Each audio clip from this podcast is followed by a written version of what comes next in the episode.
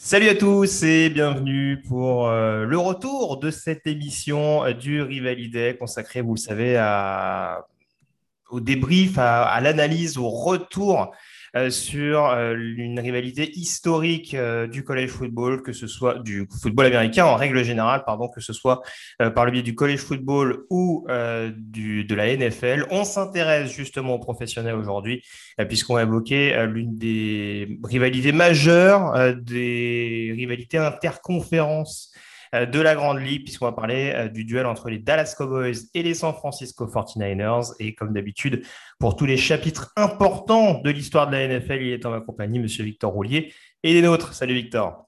Bonjour Grégory, bonjour à tous. Ouais, bah, comme tu l'as dit, hors division, c'est certainement euh, la rivalité la plus historique de la NFL de par les confrontations directes et l'impact que ça a pu avoir sur l'histoire de la Ligue.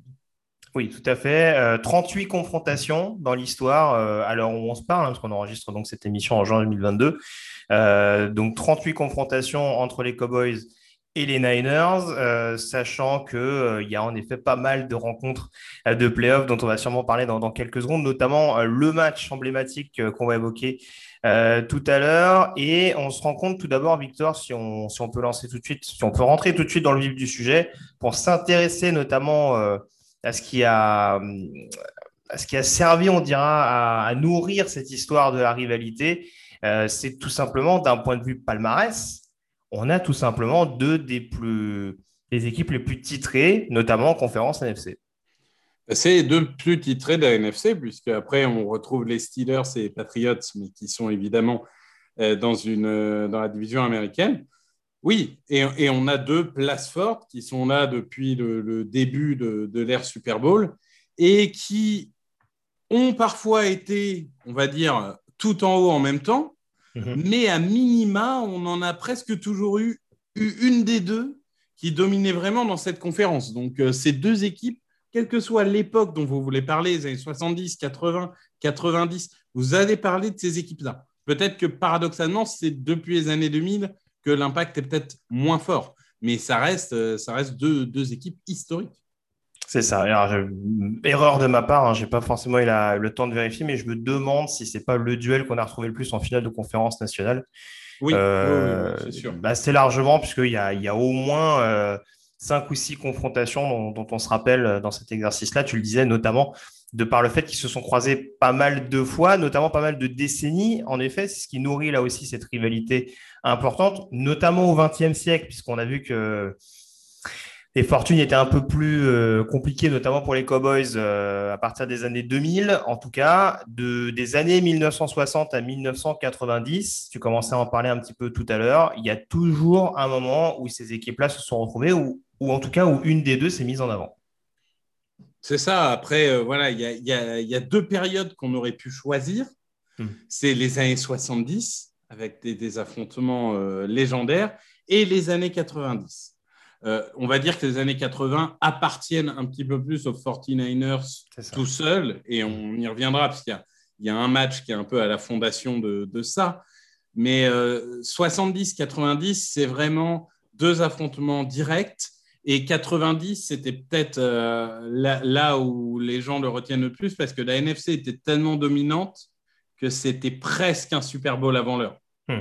Oui, très clairement. Hein. Si, pour ceux qui revoient notamment les, confrontations des années 90, ça s'est vu après par la suite euh, lors des Super Bowls, notamment hein, disputés euh, face aux Bills. Hein. On sait que c'est la grande période, malheureusement, pour les fans de Buffalo. Où, où la conférence américaine pesait pas bien, bien lourd quand il fallait affronter des équipes d'NFC. J'exagère un peu parce que c'était pas forcément des, promenades de santé toujours pour les équipes d'NFC, mais on a vu que par exemple sur les deux confrontations Dallas-Buffalo, bah, ça avait quand même tourné assez nettement à l'avantage des Cowboys. Donc c'est vrai que, comme tu le dis, on était vraiment dans une période qui avait tendance à pencher un petit peu vers la conférence nationale et, on avait notamment ces duels euh, entre Steve Young et Troy Aikman, hein, si, on si on schématise un petit peu grossièrement, mais c'est vrai qu'il y avait des stars un petit peu partout. Les stars, justement, c'est aussi ça euh, qui a fait cette rivalité entre San Francisco et, Dallas, parce qu'on a eu, mine de rien, dans ces, dans ces, nombreux, dans ces nombreuses passes d'armes, euh, pas mal de joueurs qui sont passés d'un camp à l'autre, euh, d'un rival à l'autre, avec notamment pas mal de, pas mal de mouvements qui ont fait couler de, qui ont fait couler de l'encre. Oui, oui, bah, tout à fait. On a même, euh, son, nom m'échappe évidemment, euh, j'ai préparé, mais notre cher collectionneur de bagues, qui en a cinq. Charles Zeli. Charles Zeli, merci. qui, qui, lui est passé de l'un à l'autre, on va dire, au bon moment et qui a, qui a collectionné les bagues à ce moment-là. Donc c'est vrai que ça fait partie de voilà, ces transferts quand ils arrivent. D'accord, c'est pas un rival de division, mais les, fans sentent quand même comme une petite trahison. Parce que, euh, bon, c'est du business, hein, c'est comme ça, ça arrive, on en a vu plein. Mais c'est vrai que c'est deux équipes qui, du coup, historiquement, ne s'aiment pas. Et quand, un joueur passe de l'un à l'autre, ça peut rapidement déséquilibrer le rapport de force. Et c'est toujours un peu mal vécu par les fanbases. Oui, c'est sûr. Tu parlais de Charles Zillier. En plus, c'est vrai ce qui avait mis un petit peu. Euh, ce qui avait mis encore un peu d'huile sur le feu, c'est qu'on se rappelle qu'il n'était pas parti en bon terme de San Francisco. Hein. Son trade était lié à beaucoup de conflits internes euh, avec certains joueurs. Je pense à Ronnie Lott ou Tim Harris, notamment des, euh, des joueurs défensifs à l'époque de, San Francisco. Il y a eu d'autres départs, alors sans doute moins houleux, mais on sait que Ken Norton, par exemple, de mémoire, a fait le, a fait le trajet inverse, me semble-t-il, en allant de Dallas jusqu'à San Francisco. On a eu un petit peu plus tard, et ça, on va peut-être y revenir également euh, à l'occasion des moments un peu marquants, mais Terrell Owens, bien entendu, qui a fait San Francisco-Dallas euh, à la fin des années 2000, si je ne m'abuse. Donc voilà, mine de rien, il y a eu beaucoup, beaucoup. J'aurais pu citer également Dion Sanders, qui a joué un rôle majeur dans les nombreuses confrontations dans les années 90, que ce soit du côté San Francisco ou du côté Dallas. Donc voilà, c'est vraiment des éléments qui ont ajouté un petit peu de piment. Et puis ça se retrouve également notamment dans la confrontation qu'on va évoquer tout à l'heure, hein, cette fameuse confrontation de 1972, parce que même si c'était un tout autre contexte, faut rappeler par exemple que le head coach de l'époque de San Francisco, Dick Nolan, était un ancien assistant de Tom Landry du côté de Dallas. Donc il y a, souvent eu euh, voilà, cette petite passerelle, si je peux l'appeler ainsi, entre Cowboys et, Niners, qui a toujours rendu du même coup les, confrontations euh, un petit peu plus animé. Euh, si on s'arrête sur un des derniers points, alors j'avais relevé éventuellement la situation également un petit peu géographique, parce que c'est vrai qu'on s'intéressait beaucoup ces derniers temps aux rivalités purement de conférence, euh, qui forcément géographiquement faisaient que des voisins se croisaient. Là, on n'a pas forcément affaire à des voisins directs, mais c'est vrai que Dallas-San Francisco, il y a aussi peut-être deux idéologies. C'est un peu le Texas contre la Californie. Euh, j'ai schématisé ça un petit peu grossièrement entre le conservatisme également et le progressisme. Est-ce que tu partages éventuellement ce point de vue? Il y a toujours, euh, il y a toujours cet affrontement euh, nord-sud. on va pas, va pas retourner jusqu'à la guerre de sécession, mais il y a, il y a deux peuples différents qui cohabitent, mais qui n'ont pas forcément les mêmes styles de vie. Et c'est sûr qu'on ne peut pas ignorer que le Texas est une terre voilà, très républicaine, conservatrice, là où la Californie a toujours été un peu en amont du côté un peu ouvert, que ce soit à Los Angeles ou à San Francisco. Hmm. Donc, c'est oui, c'est deux mondes différents. Ça, c'est Oui, ça n'aide pas en tout cas à se dire que le côté, sans partir sur du côté N, il y a peut-être un côté où on se dit clairement non, mais je, je, ne peux pas apprécier cette équipe-là parce que clairement, elle n'a pas des valeurs que. Euh, euh, qui n'a pas les mêmes valeurs que, que moi quoi. Après voilà, c'est encore une fois c'est pas une c'est pas une science exacte, mais euh, voilà si on reprend un petit peu politiquement parlant, on voit on voit un petit peu on voit un petit peu où peut, se situer l'antagonisme. Dernier élément donc à souligner dans cette histoire de la rivalité entre Dallas et San Francisco, Victor, tu commençais à en parler un petit peu. C'est forcément plein de moments marquants. Alors, on va mettre le focus sur la saison 1972, hein, comme j'ai dit tout à l'heure. Mais il y a plein, plein d'autres matchs qu'on aurait pu mettre dedans, notamment, et ça, je sais qu'on en a discuté euh, en off avant l'émission, j'ai souvent tendance à mettre en avant l'équipe qui a un meilleur bilan dans cette rivalité. Donc, à l'occasion du, match emblématique, là, en l'occurrence, c'est Dallas qui a un avantage léger. Hein, c'est 19 victoires pour Dallas, 18 pour San Francisco et un match nul. Il y a plein de matchs qu'on aurait pu également mettre dans ce lot-là, notamment des matchs remportés par San Francisco. Oui, alors l'écart, il est quand même beaucoup plus grand si tu regardes les finales de conférence. Hein. Je, oui. je spoil un peu, mais Dallas est quand même largement en avance sur San Francisco. Et du coup, ça, c'est assez logique de euh, parler euh, d'une victoire de Dallas. Après, c'est vrai que du côté San Francisco, il y a The Catch. The Catch, qui est donc cette passe de, Joe Montana pour Dwight Clark euh, au début des années 80 qui en fait est très symbolique parce qu'au-delà de la victoire, c'est presque une passation de pouvoir entre la dynastie Cowboys des, des, années 70 qui a régné sur la NFC, puisque les années 70, il y a les Steelers, il y a les Cowboys, mais sur la NFC, c'est les Cowboys. Il y a ce passage de flambeau vers San Francisco qui va dominer les années 80. Et du coup, c'est vrai que cette passe est souvent un peu considérée par tout le monde comme un des moments tournants de l'histoire de la NFL. Donc, c'est important à évoquer, mais c'est pas plus mal de parler d'autre chose parce que on va le voir, le match 72, c'est aussi en plein milieu d'une dynastie et de la, solidification d'une dynastie et d'un quarterback historique. Donc, il y a, plein de choses à voir. Il y a des moments un peu plus euh, fun et légers. On pense notamment à la célébration de Terrell Owens sur l'étoile des Cowboys. Euh, Léger, t'es gentil, hein, parce que quand, on voit la réaction des Smith. il, s'est pris un petit tampon, voilà, on, va le dire comme ça. Bon, ce qui est, ce qui est d'ailleurs assez marrant de se dire qu'il a fini aux Cowboys euh, derrière, mais, hmm. mais euh, avec des célébrations toujours aussi euh, iconiques comme des popcorn, etc. Mais voilà, c'est globalement, donc il y, y, a des années 80 et dans les années 90, il y a quand même, je, si je ne dis pas de bêtises, pardon, trois finales de conférence mm-hmm. et d'affilée et quatre titres d'affilée remportés par Dallas San Francisco, parce qu'il y a, y a trois titres pour Dallas et, un titre pour San Francisco. C'est ça, entre 92 et 95. Euh, les, deux premiers, les, deux premiers et le dernier pour Dallas, c'est celui de 94 pour San Francisco. Voilà, sachant que sur le tout dernier, ils ne s'affrontent pas directement, mais sur les trois premiers, ils s'affrontent directement. Euh, en 92 et en 93, la finale de conférence est gagnée par Dallas, qui derrière va battre Bills. Et en 94, euh, la finale de conférence est gagnée par Steve Young et Niners, qui vont aller exploser les Chargers au Super Bowl derrière. Tout à fait. Donc, c'est vrai. Et 92, si tu me permets, c'est vrai que c'était un match assez important parce qu'en effet, on, était en plein dans ce renouveau de Dallas, euh, justement incarné par les, par les arrivées des jeunes euh, Troy Aikman et Smith, un peu moins Michael Irving qui, est arrivé un, peu avant, mais c'est vrai qu'il y avait ce côté en effet consécration face à des Niners qui certes avaient tourné la page Joe Montana, hein, puisqu'il euh, était déjà parti du côté de Kansas City, mais il avait déjà pleinement ouvert le chapitre Steve Young.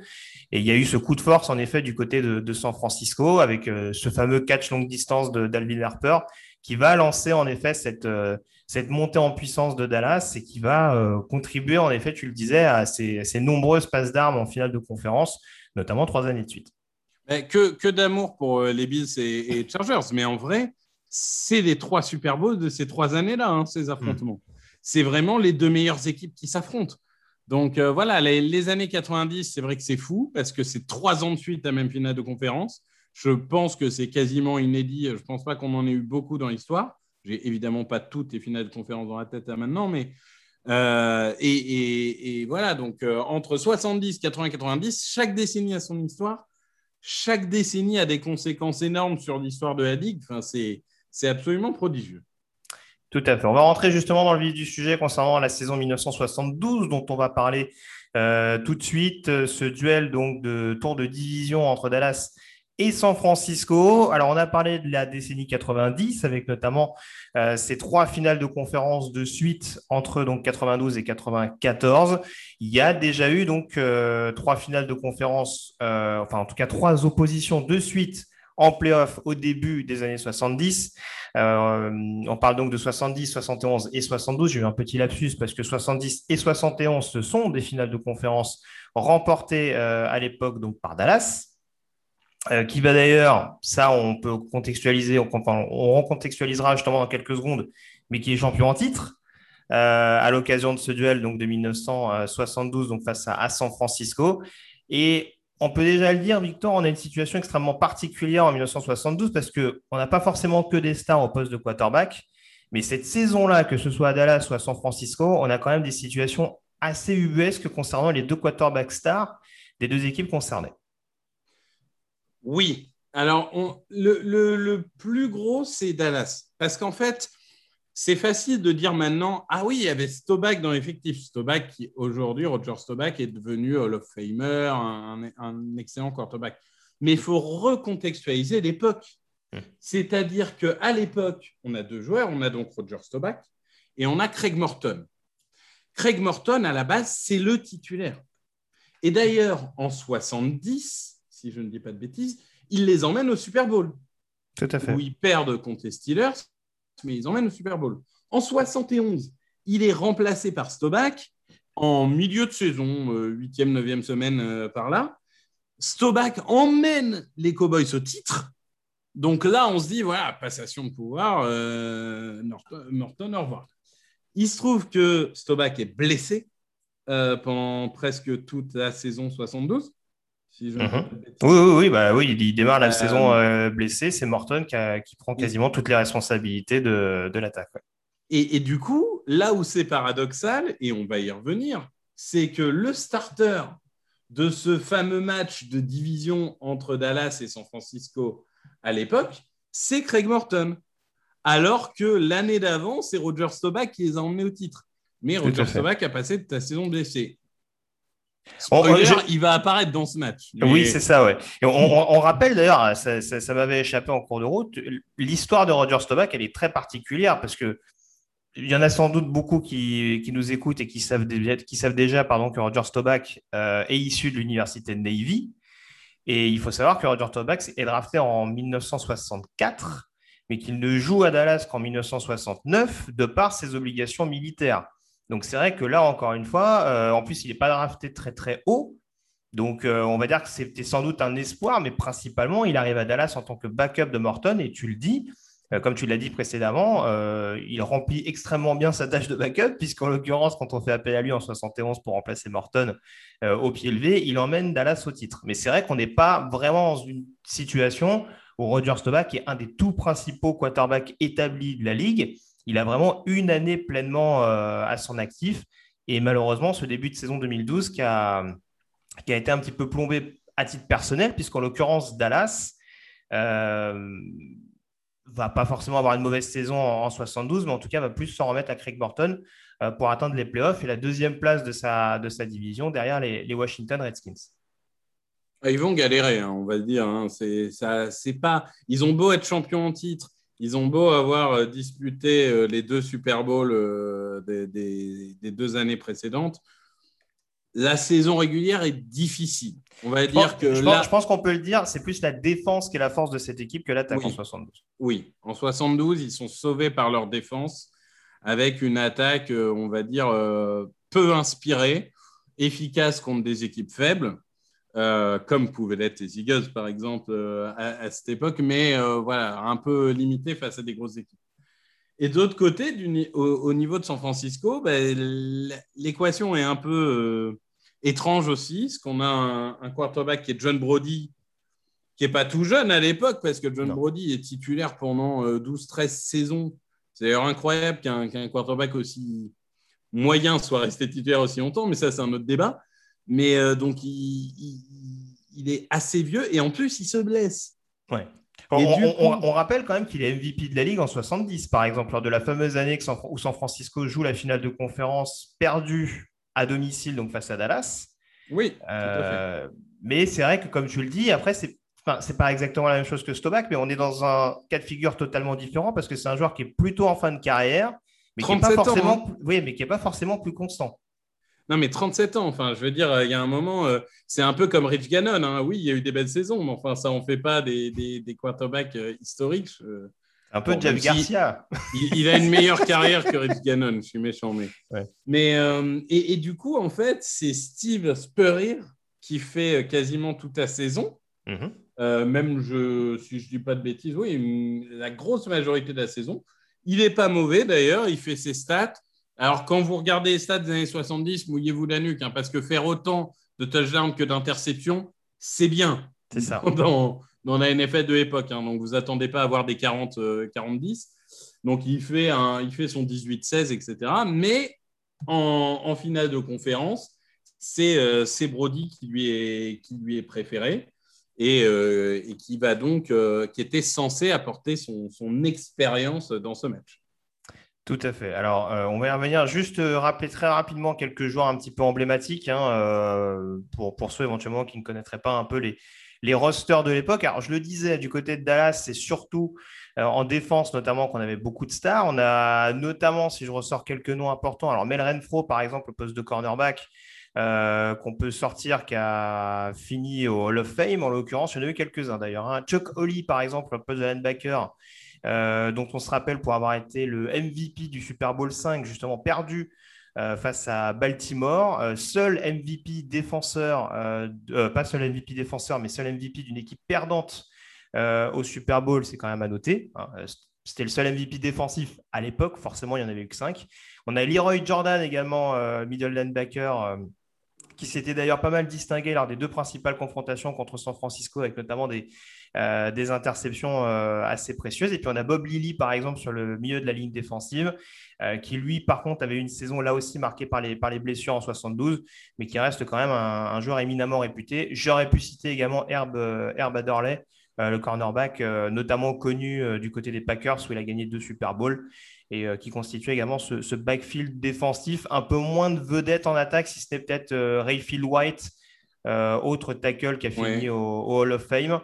Euh, voilà. Et puis après, sur les autres noms euh, qu'on peut citer. John Niland, il n'a pas fini au Hall of Fame aussi sur la ligne? Euh, Attends, c'est possible, c'est possible. Alors attends, je t'avoue que. Vérifie. Non, non, trois fois All Pro, six fois Pro Bowl. Ouais, voilà, juste trois fois All Pro, le gars. Mais de toute façon, voilà, c'est un effectif de folie. Il y a plein de joueurs que j'aurais pu citer. En poste de receveur, on a par exemple Bob Hayes qui a fini également au Hall of Fame. Euh, Mike Ditka au poste de Thailand, hein, euh, qu'on connaît beaucoup comme coach, mais euh, voilà, qui a eu aussi une carrière du côté des, Cowboys. donc voilà, du côté de Dallas, il y avait quand même une belle, belle armada et ce n'est pas totalement un hasard le fait, bien entendu, qu'ils aient été de la, du trophée Lombardie l'année précédente. Du côté de San Francisco, peut-être un peu moins de vedettes, mais là encore, quelques joueurs intéressants en défense, les principaux qu'on peut peut-être mettre en avant. Euh, c'est Jimmy Johnson, notamment le, cornerback, euh, qui a fini également du côté du, Hall of Fame. Euh, j'essaie d'en revoir un petit peu. qui en avait d'autres Il y a d'autres joueurs qui avaient Il y avait Dave Wilcox. Ouais, c'est celui que j'allais citer également.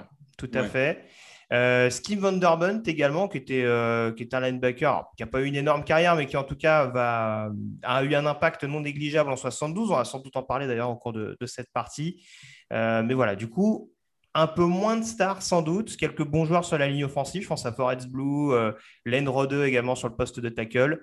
Mais très clairement, voilà, c'est une équipe qui, comme on l'a dit aussi, était en, progression constante depuis l'arrivée de Dick Nolan en 1968, avec donc ses participations notamment aux, phases finales dès les années 70.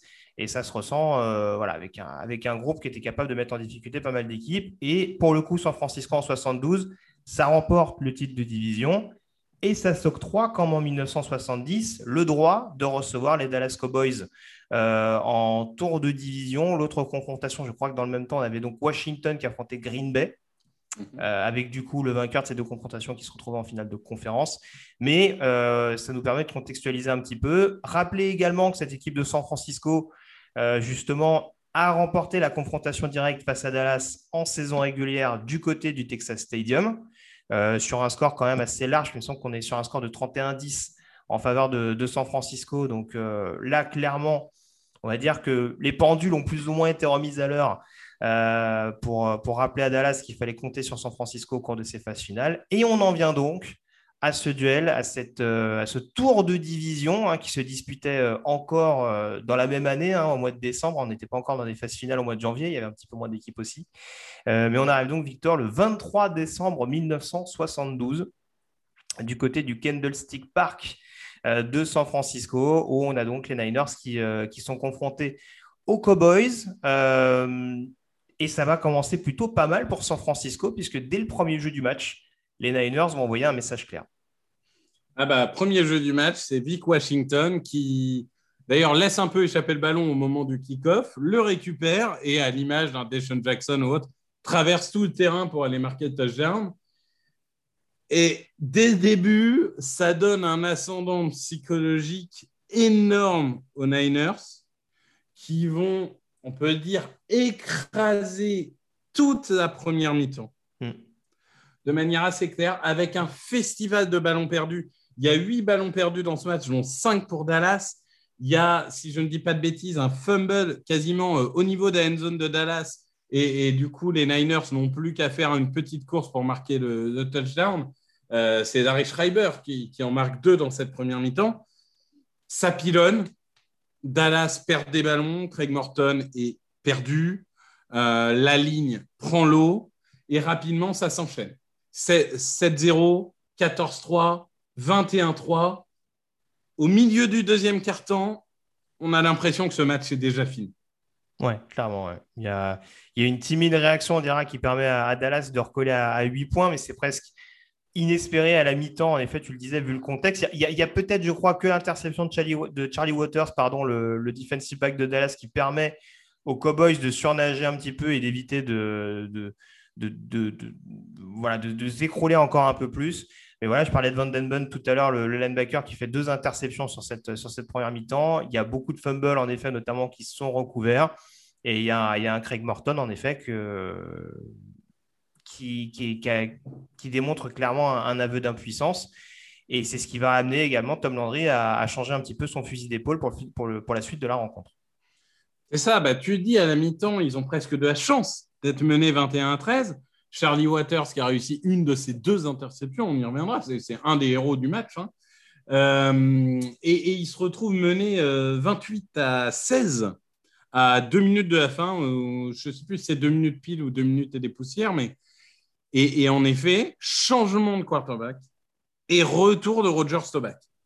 Donc retour de, l'homme qui leur a donné titre l'année d'avant et impact absolument immédiat, puisque euh, sur le premier drive, ça avance et ça trouve Billy Parks euh, pour le touchdown. Ça recolle à 28-23 avec quelques secondes à jouer, mais pour autant, beau retour, ça recolle, etc. Mais c'est loin d'être gagné. Hmm. Parce que pour avoir l'opportunité de gagner le match, il faut réussir un onside kick. Et cet onside kick, il est assez fabuleux. On en parlait un peu avant l'émission. C'est-à-dire, il faut que vous le regardiez. C'est un coup du foulard, pour ceux qui connaissent euh, le football, euh, pour, pour, le peu de connaissances que j'ai. Mais enfin, c'est un onside kick en coup du foulard. Je n'ai jamais vu ça de ma vie. Et il y a une erreur de Preston Riley. Tout à fait. Qui, qui Receveur de San Francisco. Ouais, qui, qui, laisse échapper le ballon. Bah, comme on le voit hein, même dans les onside kicks modernes, hein, parfois euh, ça rebondit, bim bam boum. Oui, ça a beaucoup rappelé, euh, c'était Brandon Bostic, c'est ça le, receveur des Packers qui relâche le même type de ballon à Seattle Oui, ouais, je... Bah, ça rappelle un peu le, le Seahawks Packers, clairement. Hmm. C'est, il fait l'erreur tout seul, quoi. Il a juste à recouvrir le ballon. Mais bon, ça, ça arrive, c'est comme ça. Et du coup, Dallas récupère le ballon. Pour autant, c'est loin d'être gagné. Parce qu'il faut encore traverser tout le terrain pour aller marquer un touchdown. Et Stobach va mener son équipe d'abord avec ses pieds, parce que je crois que sur ce drive-là, qui fait une course de 25 yards, vous voyez quand même que les courses des quarterbacks de l'époque, ce n'est pas les courses des quarterbacks de maintenant. Hein. C'est, c'est, tout en zigzag. Ah, c'est, un peu plus artisanal, on va dire, hein, que, maintenant. Et, euh, et, finalement, à la fin, il va trouver Ron Sellers euh, pour le, le touchdown. Et ils vont gagner vraiment à la seconde près. Mm. Euh, un match euh, vraiment euh, qui était perdu à la mi-temps, hein, globalement, il hein, ne faut pas se mentir. Mais c'est ça aussi le foot américain, c'est ces momentum qui peuvent changer à tout moment. Clairement, la deuxième mi-temps, le fait qu'ils n'aient pas perdu de ballon enfin, en, quatrième quart-temps, ça aide. Charlie Waters, héros du match avec ses deux interceptions. Il y a aussi un, un, fumble provoqué. Bon, voilà, c'est, je pense que Dallas gagne miraculeusement ce match. Et, c'est vrai que, bah, en termes hollywoodiens, Stobach euh, qui arrive deux minutes avant la fin du match pour aller balancer deux missiles pour gagner le match, on voit ça dans, un film, on se dit ouais, c'est quand même pas très réaliste. Bah si, c'est arrivé. Oui, ça, ça, a contribué un petit peu plus à, la légende de Roger Staubach. Alors, on, va peut-être revenir justement sur les, conséquences. Tout d'abord, immédiate. Euh, je parlais de la confrontation en parallèle entre Washington et Green Bay. C'est une belle histoire pour Dallas ce jour-là, parce qu'en effet, euh, face aux éléments, on dira, ils ont réussi quand même un, comeback assez inespéré euh, face à ce qui deviendra euh, presque l'un de ses tout principaux rivales de, de l'histoire de la, Ligue. par contre, l'histoire va tourner court, puisque derrière, en finale de conférence, c'est défaite de nouveau face à Washington. Ah bah, de toute façon, Stobach, il n'a pas eu que des bons matchs. Hein. Et, 72-73, euh, il se fait exploser deux fois de suite en finale de conférence. Donc là, ils perdent contre les Redskins 26 à 3. Hmm. Et ils vont perdre l'année d'après face aux Vikings dans un match où Staubach lance 4 ou 5 interceptions. bon, il aura l'occasion de se rattraper bien après. Il a une incroyable carrière, hein, mais c'est vrai que oui, c'est paradoxalement la plus belle victoire de cette période et une des seules années où ils vont pas au Super Bowl. Hmm. Donc, euh, ils se font vraiment exploser. En plus, exploser bah, par Washington, qui est quand même un rival de division, parce que déjà à l'époque, euh, même si les divisions ont bien changé depuis, ça, euh, Washington, Dallas ont toujours été dans la même division. Donc, c'est pas illogique, tant les Redskins ont dominé la saison régulière, mais ça reste difficile à avaler. Donc, c'est vrai que c'est paradoxal, parce que leur plus gros match, se, se la semaine d'après par une défaite. Cependant, ça reste une équipe euh, qui, continuera à dominer dans les années, euh, dans les années 70. Ils gagnent le Super Bowl en. Ils le, ils le reperdent encore une fois en 75. Ils le gagnent en 77. ils, voilà, perdent de nouveau contre les Steelers. D'ailleurs, tu en parlais en, 60 en 70.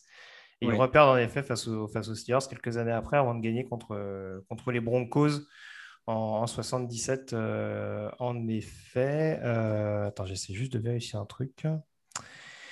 Parce que du coup, j'ai. Tac, tac, tac, tac. Euh, non, tant pis, je verrai ça plus tard. C'est pas grave. Je voulais vérifier. C'était Stomach, le quarterback des Cowboys face à Denver? J'ai un doute. En 77 Ouais, le, le doute m'habite. T'avoue ah que. Attends, je vérifie en direct. Oui, oui, c'est Stomach. Ouais, c'est bien Stomach, d'accord, ok.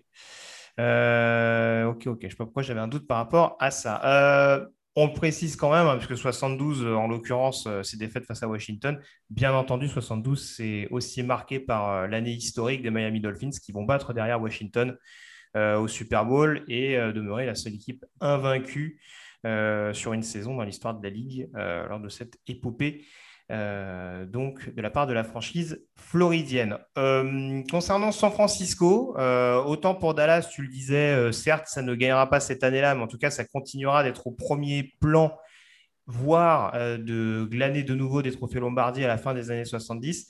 Pour San Francisco, tu as parlé un petit peu du catch de Dwight Clark qui a sonné un petit peu le glas de Dallas. On est un petit peu dans une situation où ce match-là, a été un petit coup de massue également sur, euh, sur l'ère Dick Nolan du côté, de, du côté des Niners. C'est le club de fin, hein. c'est le club de fin de, la belle histoire, euh, Brody, euh, Nolan et compagnie, même si Nolan reste encore quelques saisons. Hmm. Globalement, c'est dix ans de purgatoire hein, jusqu'à la Renaissance et The Catch. De toute façon, c'est simple, de 72 au titre de 81, donc on enlève l'année 81, il y a zéro qualification en playoff. Hmm. Entre cette défaite-là et euh, le Super Bowl gagné, il y a zéro qualification en playoff, même pas un match. Donc, c'est vraiment 10 ans de purgatoire. C'est ça. Il faut, dire euh. qu'ils ont aussi la malchance, dès la saison 73, euh, d'avoir un, un, Brody, tu en parlais tout à l'heure, qui était en fin de carrière et qui arrêtera d'ailleurs à l'issue de la saison 73. Et un Steve Spurrier également qui va nourrir des blessures, euh, on va dire, fatales pour le reste de, sa carrière, en tout cas pour être pleinement euh, performant au plus haut niveau. Donc c'est aussi ça qui fait que dès 73, même si on le répète, c'était une autre époque et le poste de quarterback n'était peut-être pas aussi fondamental qu'aujourd'hui, euh, voilà, c'est aussi des éléments qu'on joue en défaveur de, de la franchise californienne. Non, mais ça c'est sûr, ça c'est sûr. Je pense que le, problème aussi, c'est que voilà, on arrive à la fin d'une période. Alors, il y a des joueurs comme Gene Washington ou autres qui vont tenir un peu l'équipe pendant un moment. Mais la réalité, c'est que euh, voilà, il y a beaucoup de joueurs qui arrivent en fin de carrière ou qui sont abîmés. Et il y a tout un cycle avec des quarterbacks médiocres, des, coureurs médiocres. Et voilà, c'est comme ça que ça marche. Et puis un jour, un, jour arrive un Montana, un Dwight Clark, un machin, et tout change. Donc euh, voilà. Clairement. Bon, en tout cas, on vous invite à, revoir un petit peu euh, différents matchs hein, des Dallas San Francisco. Ça se retrouve assez facilement d'ailleurs euh, sur Internet, hein, sur l'Internet gratuit en l'occurrence. Donc voilà. Je ne sais pas si tu as un moment particulier, on a évoqué quelques-uns, mais tu retiens plutôt The Catch de cette rivalité globale ou est-ce que tu as un autre moment qui t'a marqué? Je retiens The Catch pour l'impact que ça a eu sur l'ensemble de la ligue. Euh, mais par contre, je trouve bien qu'on ait mis la lumière sur 72 parce que bah, le grand vainqueur, ça reste Dallas. Quoi. Hmm. Quand, quand ils pensent, tu te dis, bah oui, ils ont quand même. battre les Niners, c'est la fondation de leur dynastie 70 et de leur dynastie 90. Donc, écoute, ça, ça, pue la rivalité historique. quoi. C'est des matchs incroyables. Tu, sens l'animosité. Globalement, moi, je, retiens juste deux grandes équipes qui euh, se sont euh, croisées euh, incroyablement souvent pour des équipes n'étant pas dans la même division. Donc oui, si je devais choisir au niveau de la ligue, je dirais The Catch, mais si je devais choisir au niveau vraiment de, des, équipes en soi, sans parler d'impact sur les autres équipes de la ligue, je pense que je prendrais 92-95, hmm. Parce que c'est quand même un moment où le vainqueur de ce match gagne la NFL. C'est ça, où, les, où, les, deux équipes étaient vraiment le, plus sur le, toit, sur le toit du monde. Je te, je te rejoins par rapport à ça. Euh, bah, je te remercie en tout cas, Victor, d'avoir été en, ma compagnie, euh, comme toujours. Euh, on se retrouvera très prochainement hein, pour un nouveau volet NFL où on reparlera de la conférence américaine, notamment après avoir traité de ce sujet de conférence nationale. Je m'excuse au passage, je fais un petit rectificatif, parce que j'ai bien sûr parlé en amont d'un match interconférence. Vous aurez bien sûr rectifié de vous-même, il s'agit d'une confrontation interdivision, mais intra-conférence, puisque ça reste un duel de conférence nationale. Euh, à très vite, en tout cas, donc, pour une nouvelle émission du Rivalité. Euh, et puis, continuez à regarder du football américain autant que possible, notamment des rencontres historiques dont on se fait un plaisir de parler dans ces émissions. Salut à tous. Ciao.